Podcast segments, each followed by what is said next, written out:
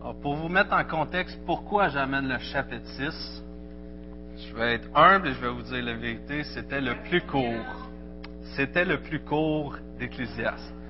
Mais Dieu, dans son sens de l'humour éternel, euh, m'a montré que c'était un des chapitres qui était assez compliqué à porter et très compliqué à comprendre. Donc, avec toute humilité, je vous emmène ce que j'ai étudié. Puis, euh, il, y en a, beaucoup d'affaires là-dedans que j'ai pris de d'autres personnes, mais qui m'ont touché. Puis, ma prière ce soir, c'est qu'on puisse vraiment être touché par ce que Dieu a à nous apporter au travers de ce livre. Donc, sans plus tarder, je vais le lire dans la version Summer. Donc, suivez, ça se peut que ce ne soit pas la même version que vous. J'ai constaté qu'il y a un mal sous le soleil, et ce mal est grand pour les hommes. Voilà quelqu'un à qui Dieu a donné richesse, bien et honneur, si bien qu'il ne lui manque rien de ce qu'il désire. Mais Dieu ne lui donne pas la possibilité d'en profiter, et c'est un autre qui en profitera. Cela aussi est dérisoire, c'est un mal affligeant. Un homme peut avoir cent enfants et vivre de longues années, mais quelque nombreux que soient les jours de son existence, s'il n'a pas joui du bonheur, et s'il n'a même pas de sépulture, je dis qu'un enfant mort-né a un sort meilleur que le sien. Car l'avorton est né en vain, il retourne dans les ténèbres, et son souvenir sombre dans la nuit de l'oubli. Il n'a pas vu le soleil, et n'a rien su du monde. Il est donc plus tranquille que cet homme. À quoi bon vivre deux fois, mille ans si on ne goûte pas au bonheur? Finalement, tous ne s'acheminent-ils pas vers le, un même lieu? L'homme ne peine que pour satisfaire ses besoins, et pourtant ses besoins ne sont jamais satisfaits. Qu'a le sage de plus que l'insensé? Quel avantage le pauvre a-t-il de savoir se conduire sur le chemin de la vie? Mieux vaut ce qu'on a dans la main que tout ce qu'on pourrait désirer par la pensée. Cela aussi est dérisoire, autant courir après le vent. Ce qui a déjà été est bien connu, et l'on sait ce qu'est l'homme. Il ne peut pas contester avec celui qui est plus fort que lui. Plus on multiplie les paroles, plus on fait augmenter la frustration. Et à quoi cela nous avance-t-il? Qui peut savoir en effet ce qui est désolé, ce qui est bon pour l'homme pendant sa vie, pendant les quelques jours de son existence dérisoire, qu'il voit fuir comme une ombre? Qui pourra lui révéler ce qui arrivera après lui sous le soleil? Donc, on peut voir comparé aux cinq premiers chapitres que l'Ecclésiaste, je vais dire l'Ecclésiaste parce que je pense que Gino a apporté l'idée que c'était peut-être pas Salomon. Donc, je vais dire l'Ecclésiaste ou le prédicateur du livre ou l'écrivain. Euh, il n'y a pas de, partie où ce qu'il encourage vraiment dans ce chapitre. Euh, c'est vraiment un chapitre où il s'est tanné puis il assomme du monde, on dirait. Et il veut faire, il veut faire passer son message. Et comme je dis, comparé aux autres chapitres, il n'y a pas de. À la fin, il n'encourage pas vers quelque chose de meilleur. Il nous laisse avec une question qui nous laisse un petit peu dans le vent. On se demande qu'est-ce qui va se passer. Mais ce chapitre fait la transition entre la première partie d'Ecclésiaste et la deuxième partie, où ce qui va nous encourager à comment vivre avec ses richesses dans les prochains chapitres. Donc, les autres personnes qui vont l'apporter. On peut voir dans les, l'objectif dans, ce chapitre, si on peut euh, en faire deux, c'est de voir c'est quoi euh, les observations de l'Ecclésiaste dans la recherche du but pour la vie. C'est l'Ecclésiaste en entier. Il recherche c'est quoi le but pour la vie. Donc on peut encore déterminer, d'après les autres chapitres, que ce chapitre aussi sert à ça. Et pour comprendre que les limites des richesses, comprendre les limites des richesses et que la capacité de profiter de ces richesses-là sont données par Dieu. Ce n'est pas à nous, c'est pas de notre vouloir si on peut en profiter, c'est Dieu qui nous permet de profiter de ces richesses-là. Donc, euh, j'ai constaté qu'il y a un mal sous le soleil, ce mal est grand pour les hommes.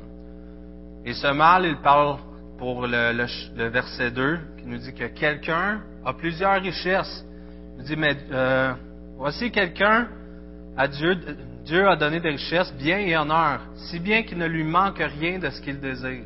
Est-ce que nous, dans notre vie, Dieu nous a donné tout ce qu'on désire? On peut être des bons chrétiens et dire oui, mais est-ce que vraiment nos cœurs charnels et notre pensée charnelle va répondre la même, la même réponse? Est-ce qu'on a vraiment reçu, est-ce que j'ai vraiment l'auto que j'ai désiré? Est-ce que j'ai vraiment la maison? J'ai-tu, l'emploi que je mérite? J'ai-tu le salaire annuel que je mérite? Moi, je dis que oui, parce que je suis satisfait avec mon salaire. Et grâce à ce chapitre, je peux dire que je suis satisfait des choses que j'ai. Donc, le mal qu'il y a, que Dieu permet de profiter de ces choses-là, mais on peut voir que cette personne-là, ce riche, que Dieu, à qui Dieu a tout donné, il ne peut pas en profiter. Dieu ne lui permet pas d'en profiter parce qu'il n'a pas fait de Dieu son premier désir. Parce qu'il n'a pas fait de Dieu la première personne dans sa vie.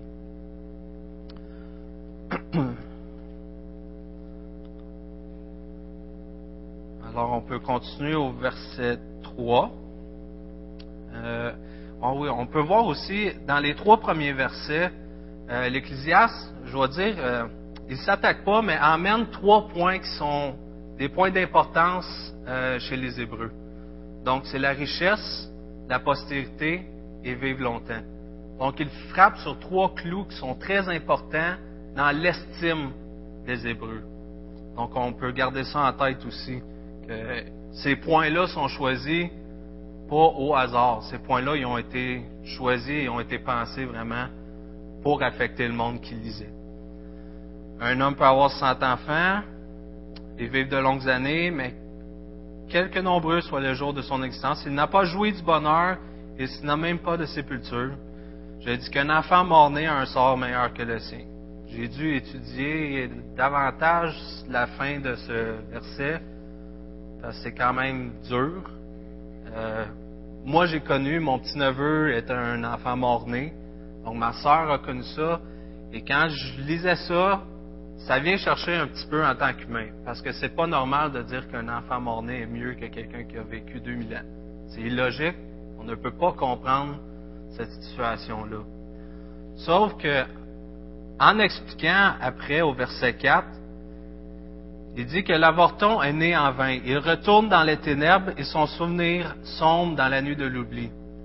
Il retourne dans les, ténèbres, puis ensuite il parle qu'il n'a pas vu le soleil. C'est quoi le soleil? Donc le soleil, de ce que je peux comprendre, c'est qu'est-ce qu'on a présentement. C'est le jour présent. Qu'est-ce qui est sous nos yeux? Qu'est-ce que le soleil éclaire? Donc, qu'est-ce qu'on a dans nos vies présentement?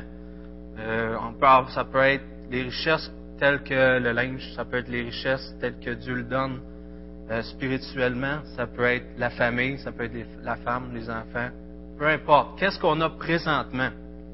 Et l'avorton, lui, n'a pas eu cette chance d'avoir goûté à ces choses-là. Tandis que celui qui a vécu 2000 ans a goûté à toutes ces choses-là, mais s'est jamais tourné vers Dieu. Et si on ne se tourne pas vers Dieu, jamais on va pouvoir connaître le vrai bonheur. Jamais on va pouvoir connaître notre vraie existence. Et on ne veut pas vivre ce que cette personne a vécu, de vivre 2000 ans avec tout ce qu'il désire, mais dans le malheur. Vivre dans le malheur, c'est, pas sain, c'est pas plaisant. On l'a tous vécu, je crois, un moment donné en tant qu'être humain. Une pensée triste ou quelque chose de triste qui se passe dans nos vies et on vit dans le malheur. C'est pas plaisant. Vivre dans le bonheur, n'est-ce pas mieux? Non, je suis seul. Merci Seigneur. Mais on doit, on doit penser que cet enfant mort-né est mieux parce, pas parce qu'il est mort, mais parce qu'il n'a pas connu euh, cette chance de pécher et de ne pas faire confiance à Dieu, de ne pas tout remettre à Dieu.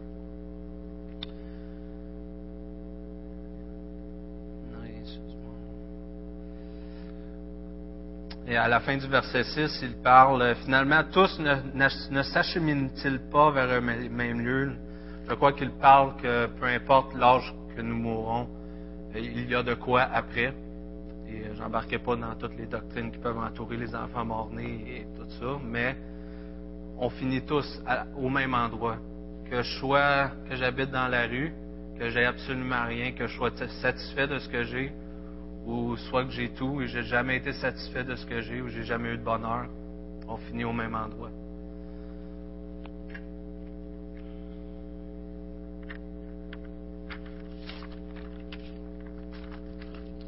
Continuer au verset 7.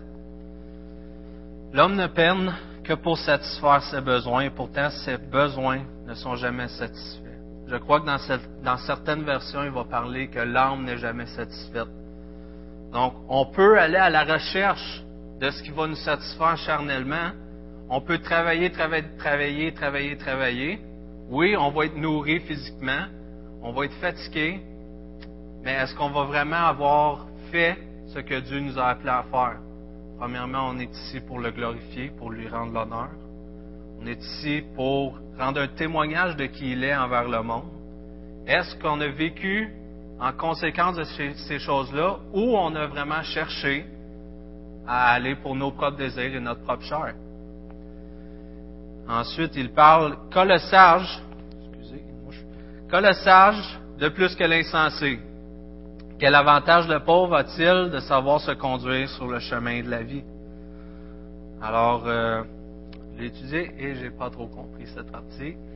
Alors, tantôt, il va y avoir une petite session de questions et euh, vous m'éclairerez. Euh, je vais juste me retrouver dans mes notes.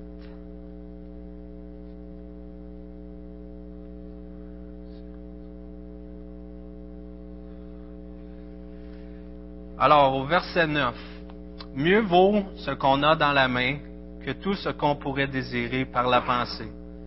Cela aussi est dérisoire, autant courir après le vent. Y a-t-il quelqu'un qui a une autre version qui voudrait la lire?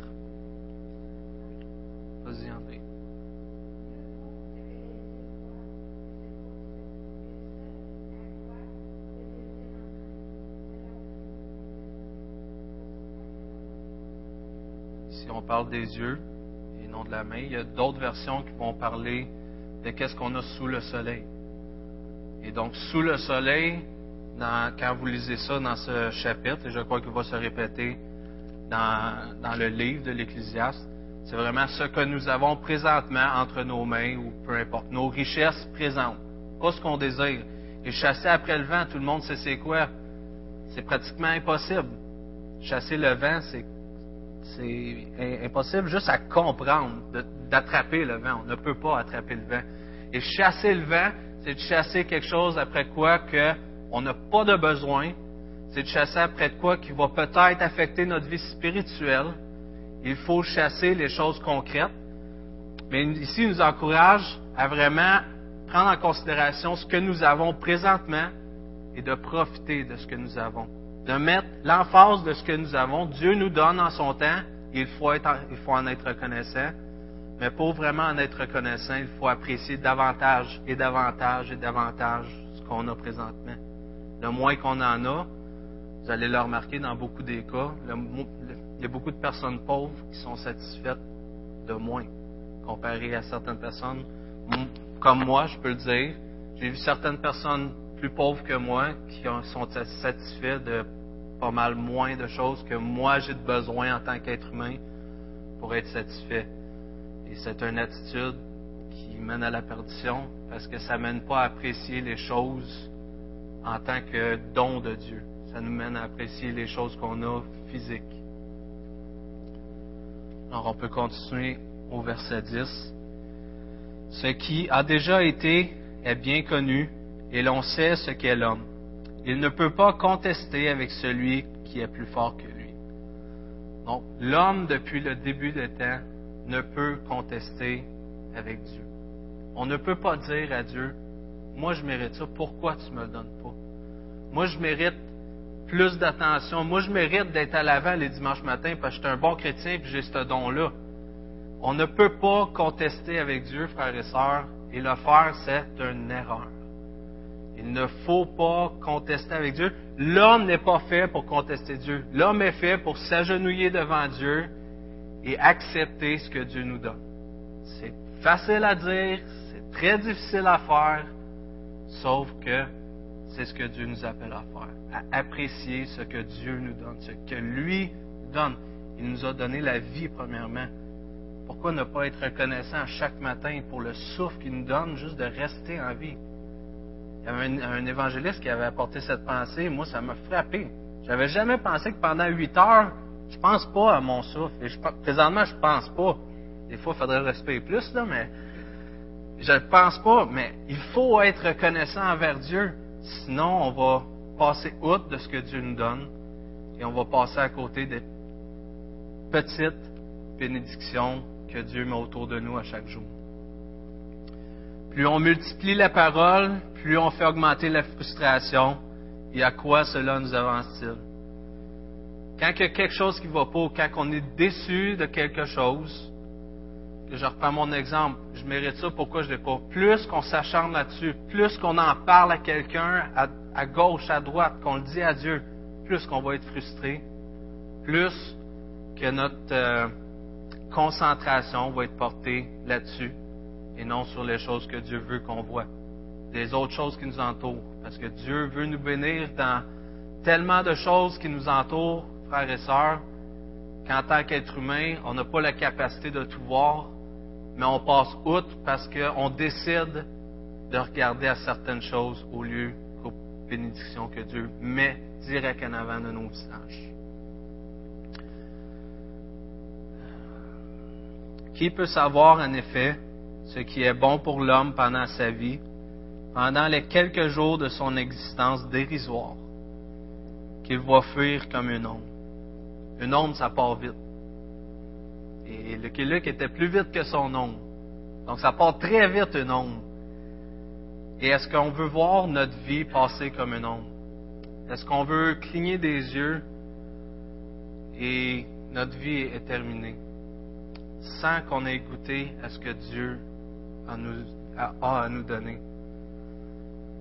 Qui pourra lui révéler ce qui arrivera après lui sous le soleil?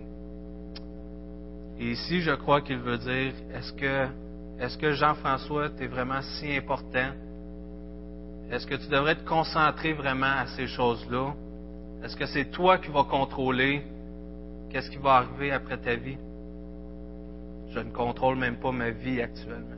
Comment je pourrais penser à contrôler qu'est-ce qui se passe ou à quoi ça me sert de comprendre qu'est-ce qui va arriver après ma vie? Ce privilège-là de savoir qu'est-ce qui se passe après la vie est donné à Dieu seulement. C'est lui qui a créé cette vie. Et si Dieu décide de donner une vision comme il l'a fait à Paul, gloire à Dieu.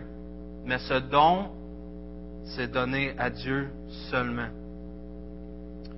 Alors, on, peut voir dans le chapitre, qui est pas long, mais il nous encourage vraiment, pour prendre d'autres versets, à fuir les passions de la jeunesse. Il faut aller chercher la bénédiction que Dieu nous offre sur un tableau d'or, sur un tableau d'or, sur un plateau d'or, avec des tableaux en arrière en or il y a un festin. Avez-vous déjà vu un film, une émission dans les musées, une table de roi, un festin de roi dans, le temps?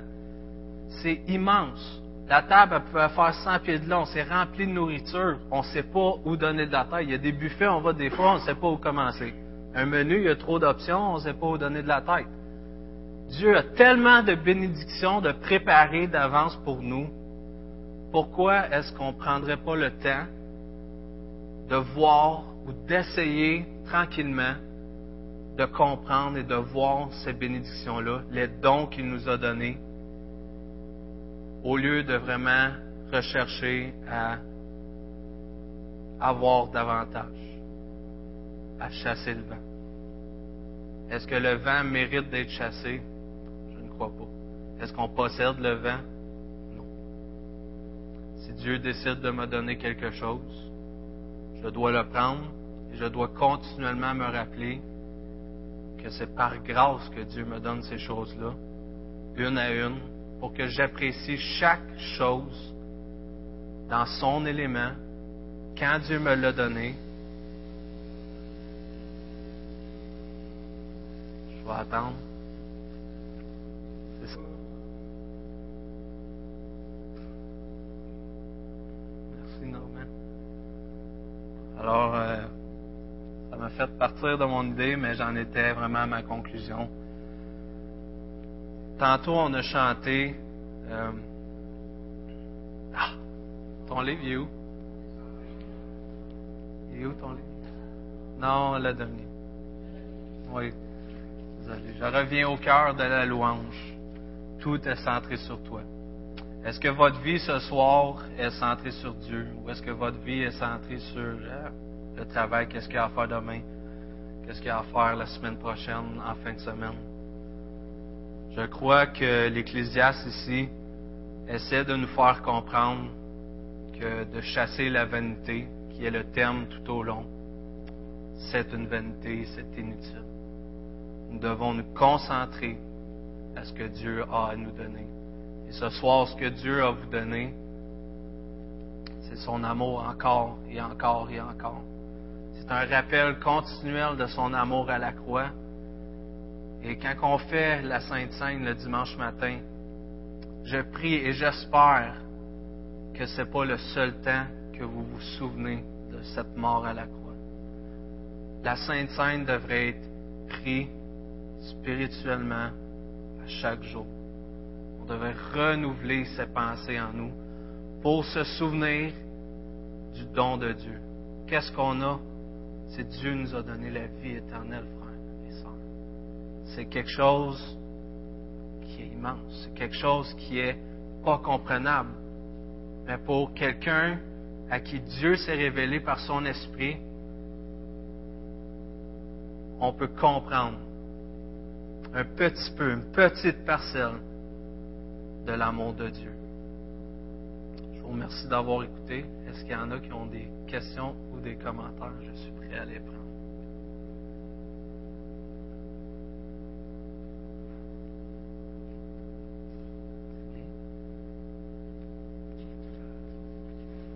Moi, si j'ai des questions, mais oui, pour vrai.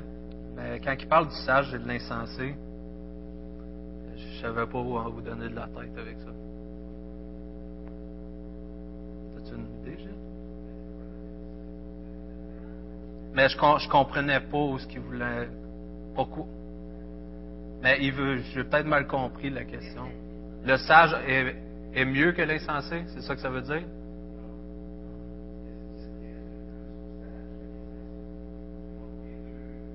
Bon, ben c'est ça. C'est ma version qui m'a mélangé d'abord.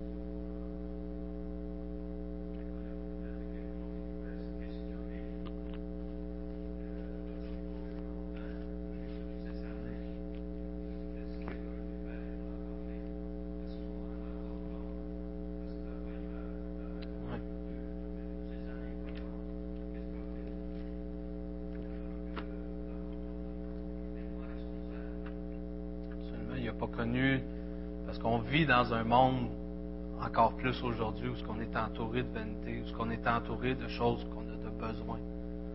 Mais c'est bien, mais il ne faut jamais oublier qu'il n'est jamais trop tard avec Dieu. C'est bien. Quelle partie vous n'avez pas compris?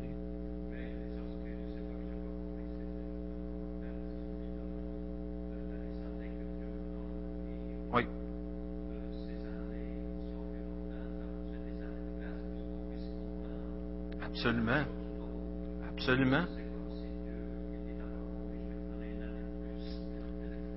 Ça se peut.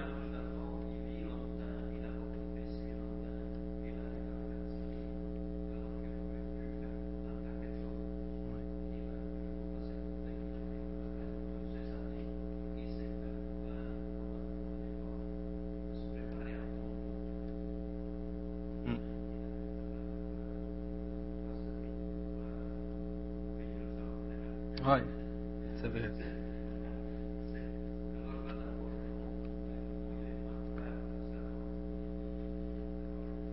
Mhm.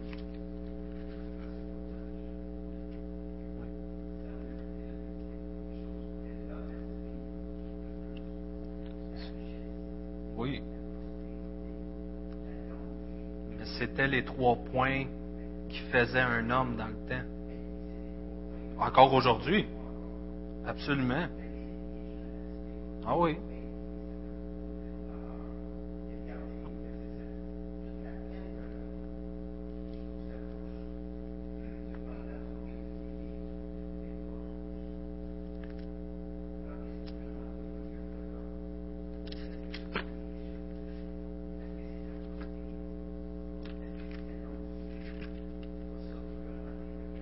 Non. Seulement Dieu.